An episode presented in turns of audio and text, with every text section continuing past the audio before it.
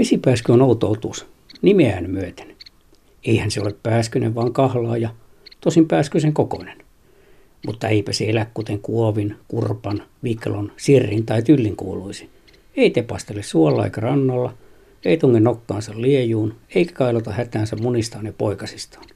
Päinvastoin, vesipääskö on peloton, eikä piittaa edes pesällään tuon taivaallista ihmisestä.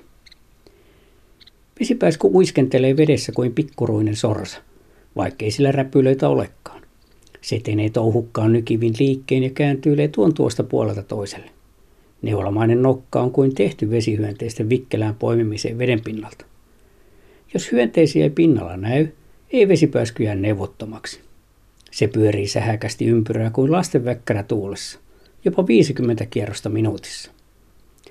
Linnun alle veteen syntyy pyörre, joka nostaa ötököitä nokan ulottuville.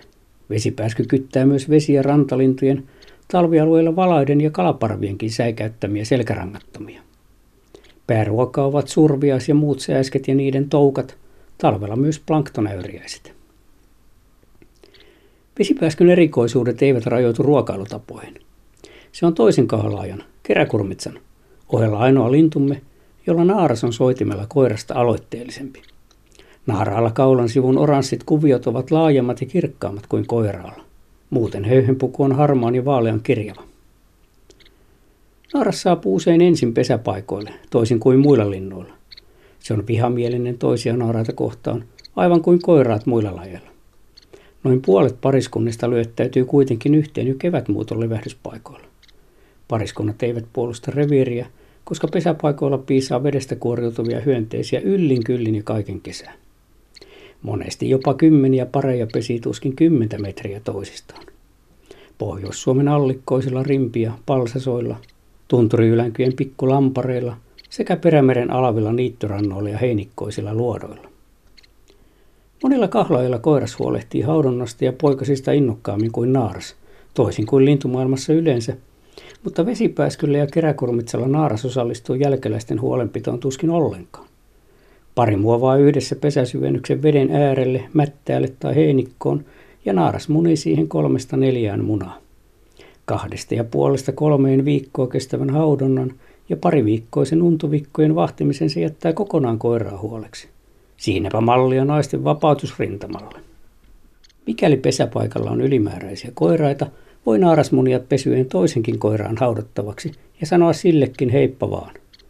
Jos pesät ovat lähekkäin, naaras muni niihin vuoropäivinä. Myös koiras voi olla moniavioinen ja sen kanssa pariutuneet kahdesta kolmeen naarasta saattavat munia yhteiseen pesään jopa 12 munaa.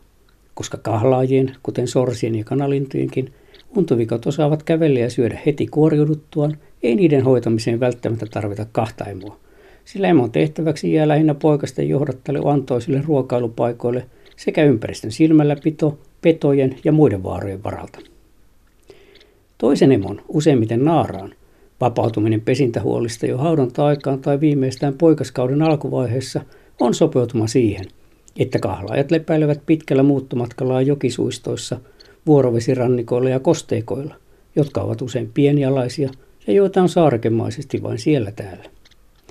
Jos kaikki yksilöt lähtisivät kohti Länsi-Euroopan tai Afrikan talvialueita yhtä aikaa, koituisi siitä kilpailua niin elintilasta kuin ravinnostakin. Ahtaus vältetään, kun ensin lähtevät naaraat, sitten koiraat ja viimeisenä poikaset. Vesipääskyt lähtevät Pohjois-Suomesta heinä-elokuussa, tavallisesti muutaman kymmenen yksilön parvina, jotka lentävät enimmäkseen öisin pitkiä etappeja ja harvoin pysähdyksin läpi Euroopan.